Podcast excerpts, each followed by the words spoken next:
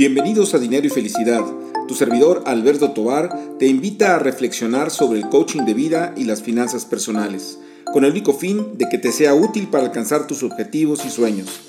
Sígueme en tu plataforma favorita de podcast, mándame tus comentarios y dudas. Me puedes encontrar en redes sociales con mi nombre Alberto Tobar Castro.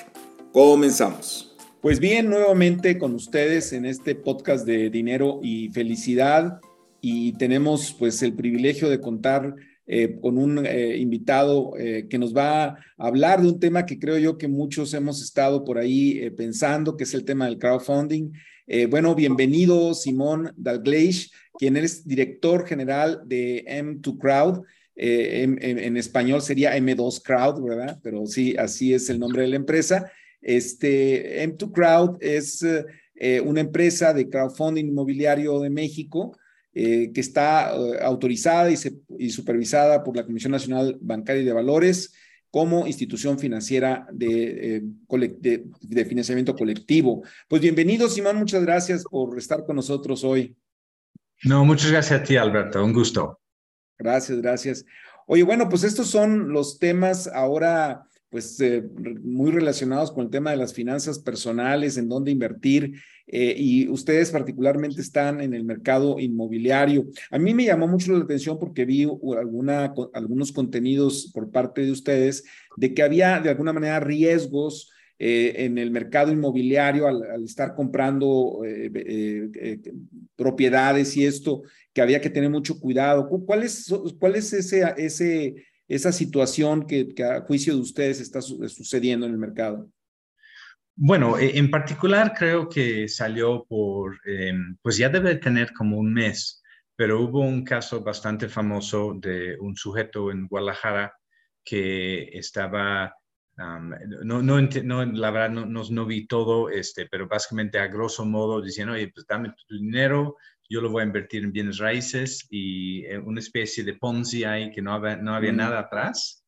¿no? Y se, se fue elevando, elevando y terminó este, suicidándose, ¿no? Entonces sentimos que esto era eh, un buen momento para recordar a la gente e intentar hacer que existe más conciencia sobre qué tipo de señales puede haber para que uno puede tener confianza o no, ¿no? ¿Qué, ¿Qué, son los señales que me debe de, de decir, oye, pues eh, esto quizás hay en riesgo, hay que indagar más, hay que llegar al fondo, porque a veces este, es demasiado fácil, ¿no? Como confiar en alguna persona que a lo mejor habla bien y este, te pinta las cosas bonitas, te dice lo que quieres escuchar, pero no debemos confiar tanto en una persona. Yo creo que uno de mis principales mensajes es efectivamente que debemos enfocarnos en instituciones. ¿Por qué? Porque eh, incluso a mí, o sea, cualquiera podemos mañana no estar. Y si tú dependes de una persona, ah, tú estás vulnerable a esta situación. A diferencia de que si realmente estamos enfocados en instituciones ah, que están ¿no? debidamente constituidos, que tienen un sitio, que tienen un sitio digno, que tienen un sitio que explica todo, podemos entrar en varios puntos de detalles, pero a grosso modo, ah, e, eso era un poco el asunto de que, pues sabemos que para todos cuánto nos cuesta el ahorro y luego este, decidir qué hacer con estos ahorros para seguir creciendo, pues que, de nuevo, promover la conciencia sobre qué tipo de cosas debes estar buscando para asociarse, porque una inversión puede ir bien, puede ir mal. Pero lo peor que puede pasar es que es un fraude y nunca recibes ni un peso de vuelta. Eso sí se me hace como muy trágico y algo que ojalá y podamos evitar y ayudar a que todos los mexicanos evitamos. Sí, luego me da la impresión de que hay un exceso como de credibilidad cuando uno va a ver, por ejemplo, desarrollos inmobiliarios, porque muchas veces no, no es literalmente un fraude, existe el desarrollo inmobiliario, pero muchas veces el desarrollador pues no tiene todos los permisos para todo, este, y luego vienen clausurando la obra. Eh, tu servidor está en Monterrey, por ejemplo, y, se han presentado casos en donde no tienen los permisos eh, o la autorización todavía de, conexiones de agua. Y, y, eso retrasa las obras, o problemas inclusive también de financiamiento por parte de los desarrolladores. Ahora con todo lo de la pandemia, eh, pues sucedió que muchas obras se detuvieron, más allá del tema de la construcción, por, por una falta de, financiamiento, ¿no? Y, muchas veces uno como inversionista, este, no, no preguntas, no cuestionas, este, eh, inclusive a veces hasta leer los contratos que estás firmando, ¿no? Porque eh, pues resulta que estos contratos son demasiado favorecedores hacia el desarrollador y muy desprotegido a la persona que está invirtiendo. No, no, no sé qué opinas tú que estás precisamente en este mercado. No, efectivamente. Y este, de, hecho, el proceso de, nuestro de la evaluación de los proyectos ah, es muy profundo. Estamos eh, revisando, yo, yo lo divido más o menos entre tres ah, aspectos, ¿no? Hay que, eh, obviamente, indagar y entender bien quién es el desarrollador, qué, experiencia previa tiene, ah, ¿no? cuál es su currículum, qué ha hecho, cuánto ha vendido. Entonces, todo el, análisis del, del desarrollador, incluyendo, como mencionas, eh, situación financiera, este, pedimos reportes, uh, los reportes financieros, los estados de cuentas bancarias y eh, eh, obviamente el buro de crédito. ¿no? son cosas que nosotros como plataforma que les vamos a traer quizás, pues, ¿no? Típicamente entre 5 y 10 millones de pesos este, y uh, para ellos representa quizás la venta de 2, 3 o hasta 5, 10 unidades a nosotros sí van, van a dar esta documentación porque tienen un beneficio muy importante, pero a lo mejor al, individuo que quiere comprar uno uh, y, no, este, con un enganche y con cierto, o sea, es, es diferente. Uh, desarrollador es uno, muy importante. Luego el proyecto en sí, este, como tú mencionas, el tema de permisos, de construcción, pero, pero todo el proyecto arquitectónico, la, la, proyección financiera de cuánto va a eh, costar cada etapa de la obra, de dónde viene el, dinero para eh, poder hacer esta inversión. Ah, entonces, el desarrollador, eh, el desarrollo en sí, el proyecto, y por último, pero no menos importante, también toda la documentación del predio sobre la cual se va a construir. Es ah, no la escritura, a quién está el nombre, está en un fideicomiso. Entonces, al final de cuentas, yo creo que esa es a veces la complejidad parece fácil porque, como tú mencionas, es, ahí está el edificio, lo veo, ¿no?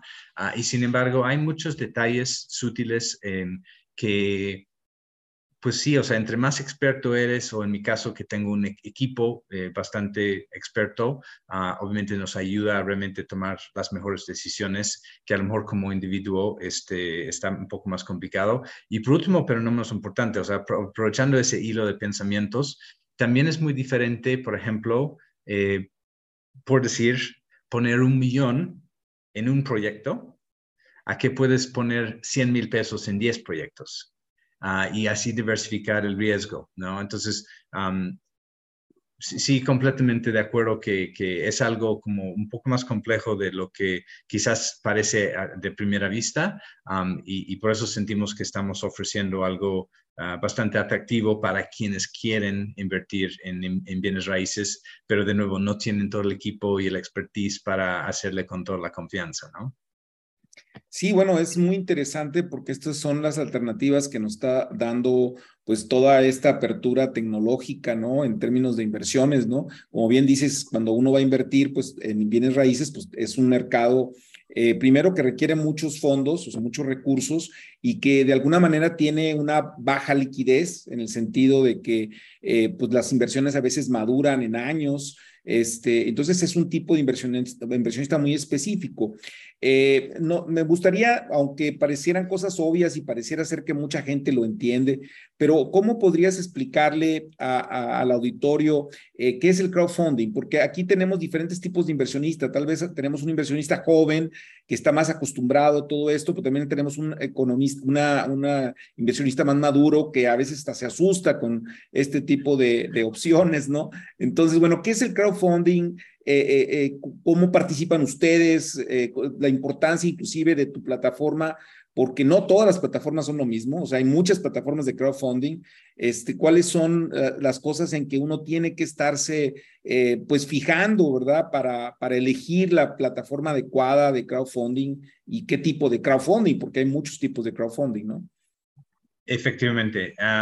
pues mira, creo que em, rápido para poner eh, creo que sí queda, debe de ser importante que quede claro que ya hoy en día, a lo mejor mucha gente ha escuchado, pero eh, hay una ley fintech, coloquialmente le llaman la ley fintech, es la ley regular para eh, la ley para regular instituciones de tecnología financiera, pero conocido como la ley fintech, se divide entre dos categorías los IFPES le llaman, que es pagos electrónicos básicamente, y fondeo colectivo, que es nuestro caso. Y como mencionas, o sea, dentro de la categoría de fondo, fondeo colectivo existen muchos eh, diferentes estilos. Por ejemplo, ah, hay eh, quienes hacen préstamos a personas, ¿no? Préstamos ah, entre personas básicamente.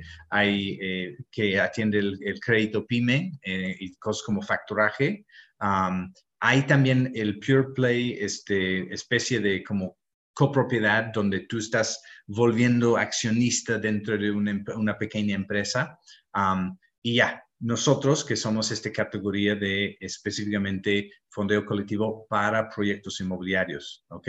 ¿Y, qué es, qué significa? Porque ahí empezó la pregunta de hoy, y explícanos un poco qué significa fondeo colectivo inmobiliario. Pues oh, ya, o sea, ya estamos cerrándonos a inmobiliario y francamente creo que es algo que históricamente sí fue, era común en México, que a lo mejor se reúne cinco o seis personas eh, y entre ellos deciden, ah, pues mira, vamos a juntar un millón para poner el enganche y de ahí vamos a tener que pagar, no sé, cada tres o seis meses otra partecita. y la idea es que sobre, a lo mejor sobre dos, tres años en la construcción, nos adueñamos de una unidad y ya cuando lo vendemos, a lo mejor lo rentamos un par de años y luego lo vendemos y estas ganancias que se genera eh, ya cuando está construido ¿no? y, y, y tienen régimen de condominio y lo demás, ah, ok, este, repartimos el dinero en partes iguales como entramos. E, entonces, realmente estamos haciendo lo mismo, eh, nada más que eh, en otra escala. ¿A qué me refiero? Eh, ya en lugar de como cuatro o cinco personas que se conocen, son típicamente cientos de personas. O sea, para darte una idea, eh, mínimo pondría como entre dos o trescientos en los proyectos que menos inversionistas han tenido y hemos tenido proyectos que van hasta 700, eh, 800 personas fondeando un, proyecto. Entonces, no se conocen, no se tienen que conocer pero ¿cuál es la ventaja que yo siento que ellos llevan eh, contra el grupo informal de amigos? Es, de nuevo, lo que comenté, ¿no? que eh, nosotros tenemos un equipo de profesionales, abogados, arquitectos, ah, expertos en temas de construcción que pueden realmente analizar a profundidad la viabilidad del proyecto, punto número uno.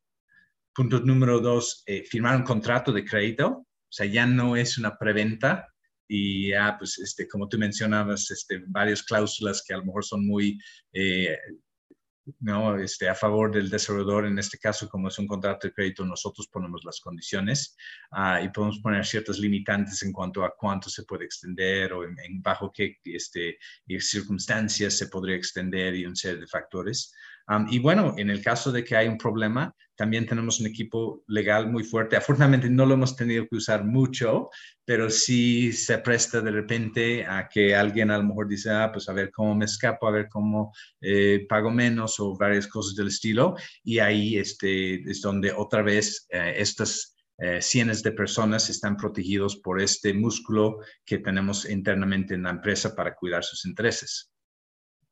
Sí, y estaríamos hablando de inversiones, vamos a ir con montos mucho menores a los que serían precisamente si fuéramos cuatro o cinco. Inclusive, eh, revisando por ahí la página eh, eh, de M2Crowd, hablaba de que puedes participar hasta con montos de cinco mil pesos. Este, y, y al parecer, digo, ahora sí que corrígeme si me equivoco, tú eliges el proyecto en particular en el cual quieres participar, este, qué plazos hay, qué, cómo, cómo se hablan de los, de los rendimientos, eh, Simón.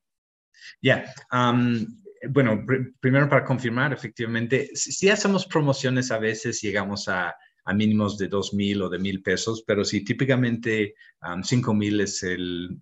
Hay que, hay que elegir porque obviamente entre cantidades menores este, es más accesible para más gente, pero también te cuesta más trabajo llegar a la meta. Entonces nosotros hemos encontrado que cinco mil es como un punto medio ah, que sentimos que hasta el momento ha sido óptimo. Las tasas obviamente varían también en función de las tasas eh, de referencia del Banco de México, aunque francamente no han subido tan rápido como bajaron.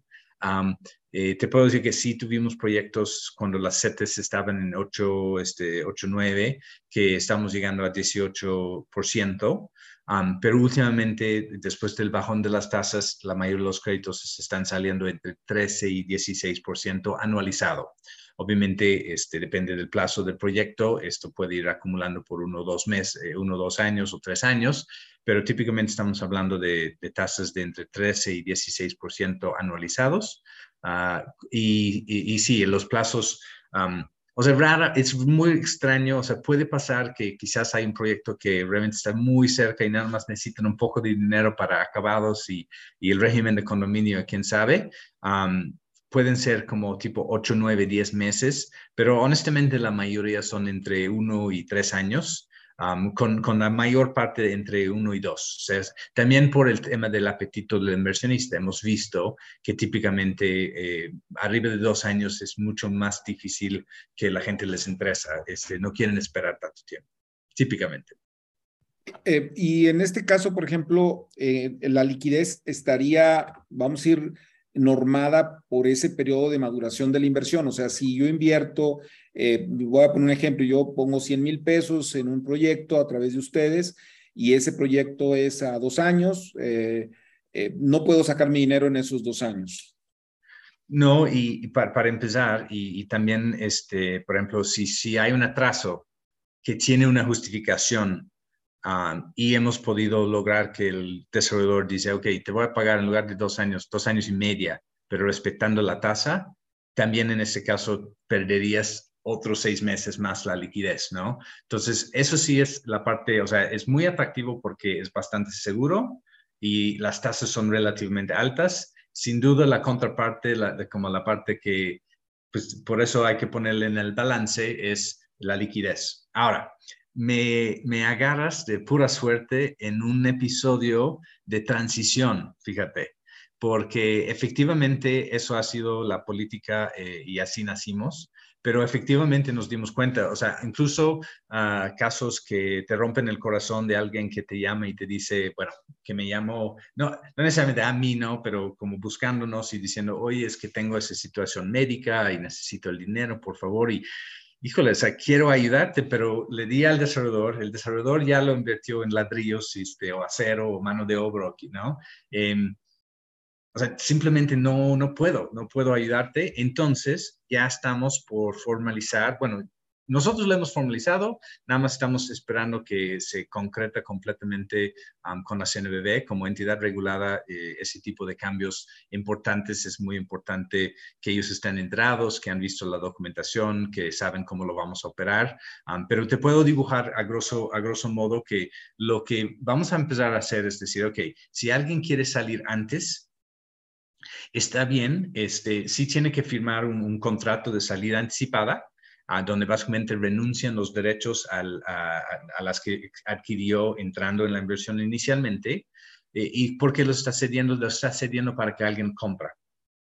Ahora, para que este alguien compra, tiene que ser atractivo. Entonces, aquí lo que, lo que pasa es que decimos, ok, por el tiempo transcurrido, no vas a ganar, por decir, el, el 14% que había en el, en el, proyecto, te vas a dar, ganar 4, ¿ok? Y eso le hace muy atractivo para que alguien que entra va a acumular esa diferencia, o sea, no lo, no lo recibe, pero digamos tiene derecho, va a pagar el 4% para cubrirte para que tú salgas, pero va a tener el beneficio de la diferencia que se va a acumular y se va a pagar todo al final.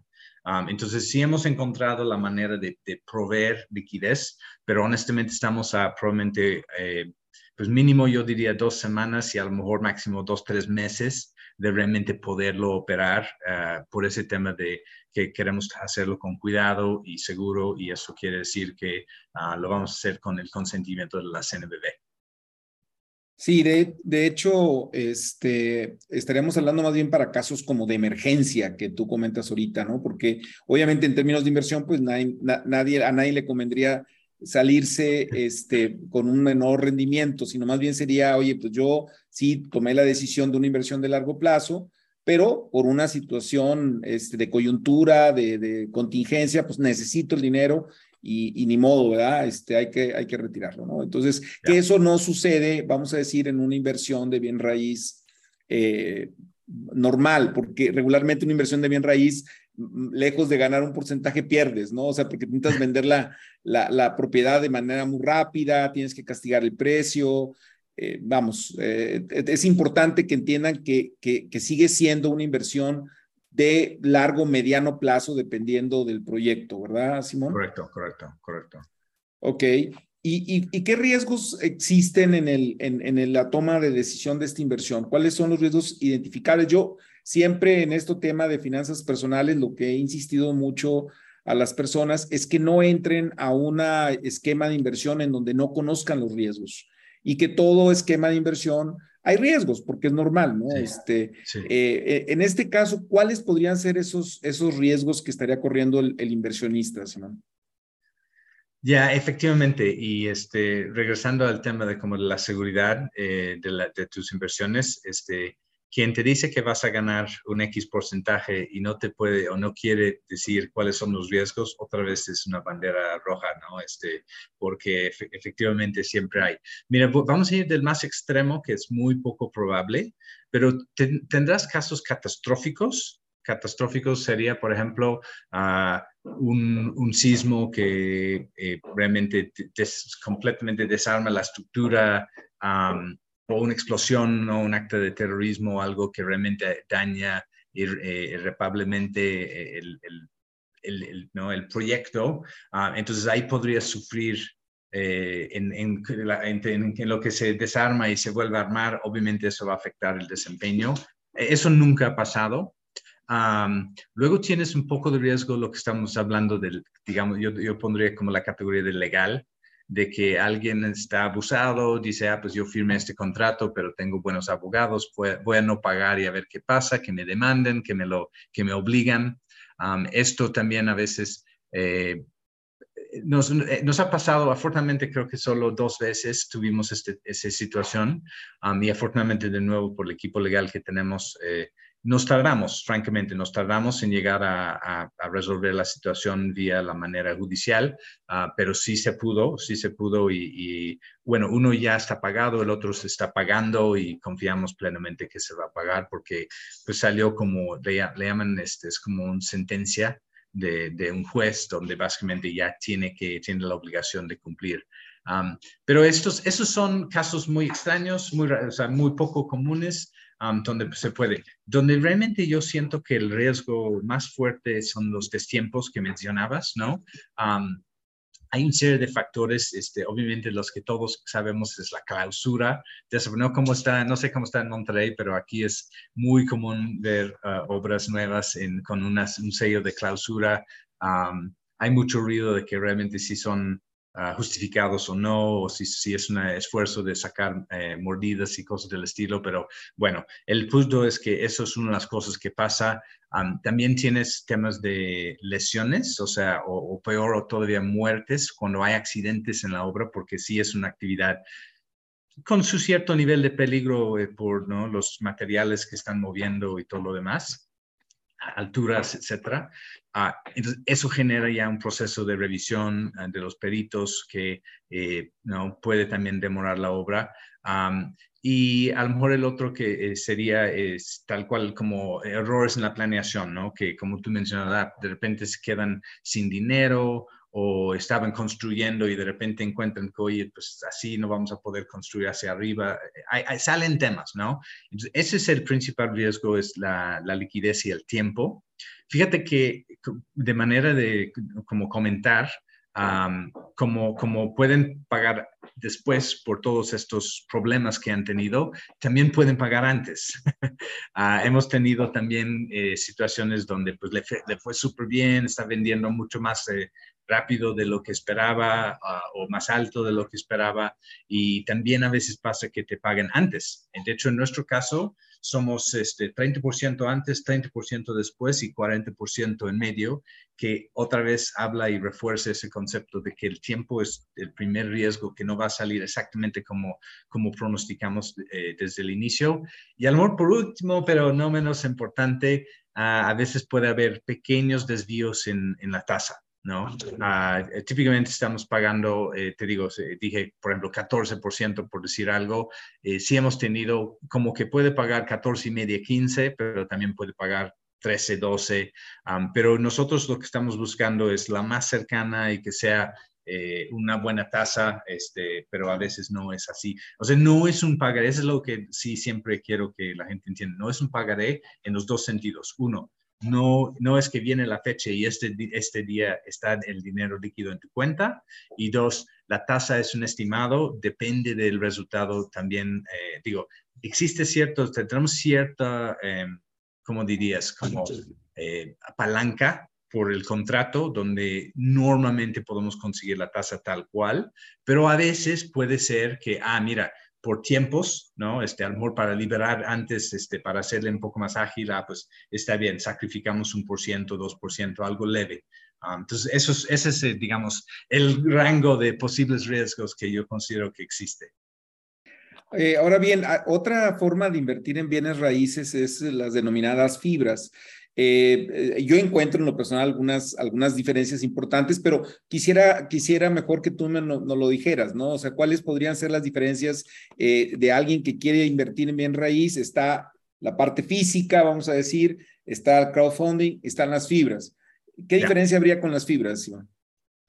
y eh, no, no, quitaría nada de las fibras, creo que también es una buena opción. Nada más para que entiendan, este, las fibras son un conjunto de inmuebles, ¿ok? Es un fondo que tiene un portafolio de muebles ya construidos, ¿ok? Entonces, realmente cuando estás invirtiendo en fibras, te estás eh, convirtiendo en una especie de arrendador, donde tienes un portafolio de bienes raíces, estos raíces generan flujos cada mes um, y estos meses eh, los captan, los administran, obviamente hay eh, ciertos, de ese dinero hay que pagar, hay que pagar a gente, hay que pagar este, servicios y productos y cosas del estilo, pero al final de cuentas es un, es un juego rentable pero efectivamente tú estás básicamente confiando en un fondo, que el fondo va a administrar todo. En ese sentido es más sencillo, este, no te tienes que realmente preocupar por nada, el fondo hace todo.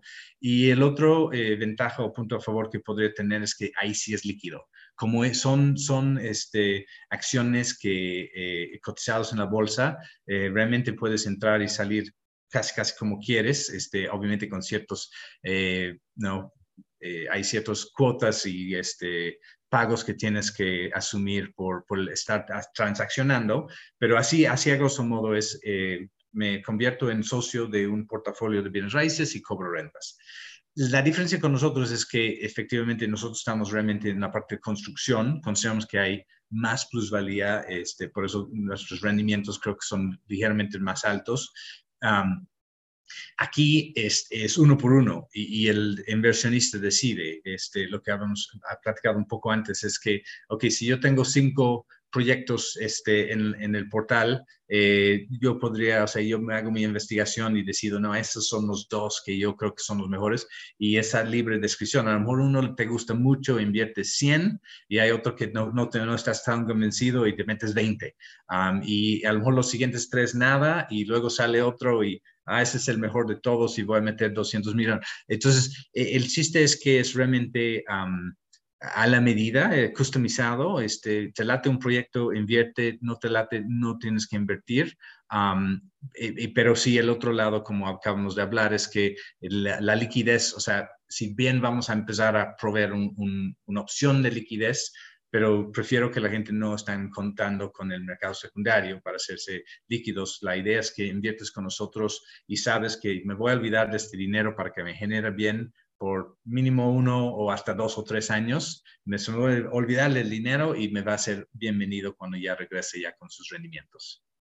Sí, sería algo así como que las fibras, en las fibras uno se convierte en socio, arrendador, ¿no? Este, de, de los inmuebles y recibes de alguna manera ese beneficio y en el caso del crowdfunding, pues estás eh, haciéndole de banquero de alguna manera, porque estás financiando Este, a lo mejor es el sueño de muchos, ¿no? Ser banqueros. Bueno, esa es una manera de, de sentirse banquero, ¿no? Este, tal cual. Este, Simón, si, si quiere alguien, si están interesados en esta opción de crowdfunding, ¿cómo los pueden encontrar? Este, ¿qué, qué recomendarías para poder tomar sus decisiones en, ya en la plataforma? Sí, por favor, en ah, el sitio es ah, literalmente eh, www, pero realmente puedes empezar con la letra M, el número 2 y luego crowd como gentío, C-R-O-W-D m2crowd.com, ahí es este, muy importante, por favor, no, te, no permites que nadie se acerque de Facebook o de LinkedIn y te dicen que son y que luego deposita mi cuenta, o sea, todo vía el sitio, ¿ok? Eh, entras ahí, eh, tenemos un blog, tenemos un blog bastante grande con varios temas en general de, de inversión, pero sobre todo, obviamente, tenemos la sección de, pues, cómo funciona y luego tal cual los proyectos que cada proyecto tiene una ficha y tiene mucha información detallada sobre, pues obviamente dónde está, quién es el desarrollador, eh, más o menos la distribución de los gastos, las fuentes de financiamiento. Entonces hay un montón de información ah, que existe. Sí tienen que eh, registrar, crear una cuenta, este, registrar todos sus datos para que podamos validar quién eres. Muy importante para devolverte tu dinero. Seguro es muy importante que tú estás de acuerdo que, que nosotros sabemos muy bien quién eres y te podemos devolver el momento eh, indicado. Y, sí tenemos canales también de comunicación, no, no solo tienes que depender del sitio, tenemos un correo que es muy sencillo, contacto arroba m2crowd.com, ahí sí otra vez institucionalizado, no es una persona, es eh, contacto arroba m2crowd.com. En la página hay un botón de, para chatear en la página. Eh, si entras desde el móvil, tenemos también la opción de hacerle en WhatsApp. Ah, podrías este, comunicarte con otra vez el WhatsApp oficial de M2Crowd. y por último, pero no menos importante, también tenemos un número telefónico uh, y pueden hablar. Obviamente, este, no, no, no, somos tan grandes para tener 24/7, estamos uh, más o menos de 9 a 5, lunes a viernes, este, obviamente no, no trabajamos días feriados y cosas del estilo, pero ahí estamos a la orden. Esperamos que toda la información en la página sea suficiente para que puedan tomar una decisión informada, pero de nuevo, sí sentimos que es muy importante la comunicación directa y si quieren hablar, chatear, este, intercambiar correos, estamos a la orden. Pues muy bien, Simón. Oye, pues no sé si algo quedó en el tintero, algo que quieras agregar. Ah, no, este, eh, muchas gracias, muchas gracias por el espacio. Este, mencionar, eh, a lo mejor nada más para cerrar, que eh, pues ya llevamos, ah, vamos por, vamos a llegar a cinco años, o sea, nos falta poco para llegar a cinco, estamos en cuatro años y tanto. unos números a grosso modo para nada más dimensionar. Ya, ya hemos fondeado más de 400 millones de pesos, ah, tenemos más de 5 mil, ya estamos por, también muy cerca de, llegar a 6 mil inversionistas que han invertido por lo menos una vez. Hay, hay un montón que han invertido dos, tres o hasta 20 veces, ¿no? Pero este, y, y, con ese dinero se ha financiado 60 proyectos alrededor de la República. Entonces, eh, estamos todavía mucho por crecer por adelante, pero sí ya tenemos un camino este, eh, que hemos recorrido que nos eh, hace cada vez un poco mejor en lo que estamos haciendo y sí sería un, un, gran gusto este, contar con más personas. Este, espero que sí nos, nos dan la oportunidad de por lo menos conocernos. Muy bien, Simón, pues te agradezco mucho el tiempo y toda la información que nos brindaste y pues seguramente por aquí nos seguiremos viendo para que nos platiques cómo va evolucionando el proyecto eh, pues después de cierto tiempo, ¿te parece? Perfecto, sí, por supuesto. Muchas gracias, Alberto. Hasta la próxima, bye. Hasta la próxima. Gracias por llegar al final de esta emisión y como siempre espero tus comentarios, eh, tus críticas, eh, tus sugerencias a través de las redes sociales. Muy en particular me puedes encontrar en Instagram como arroba atobar.castro. Hasta la próxima.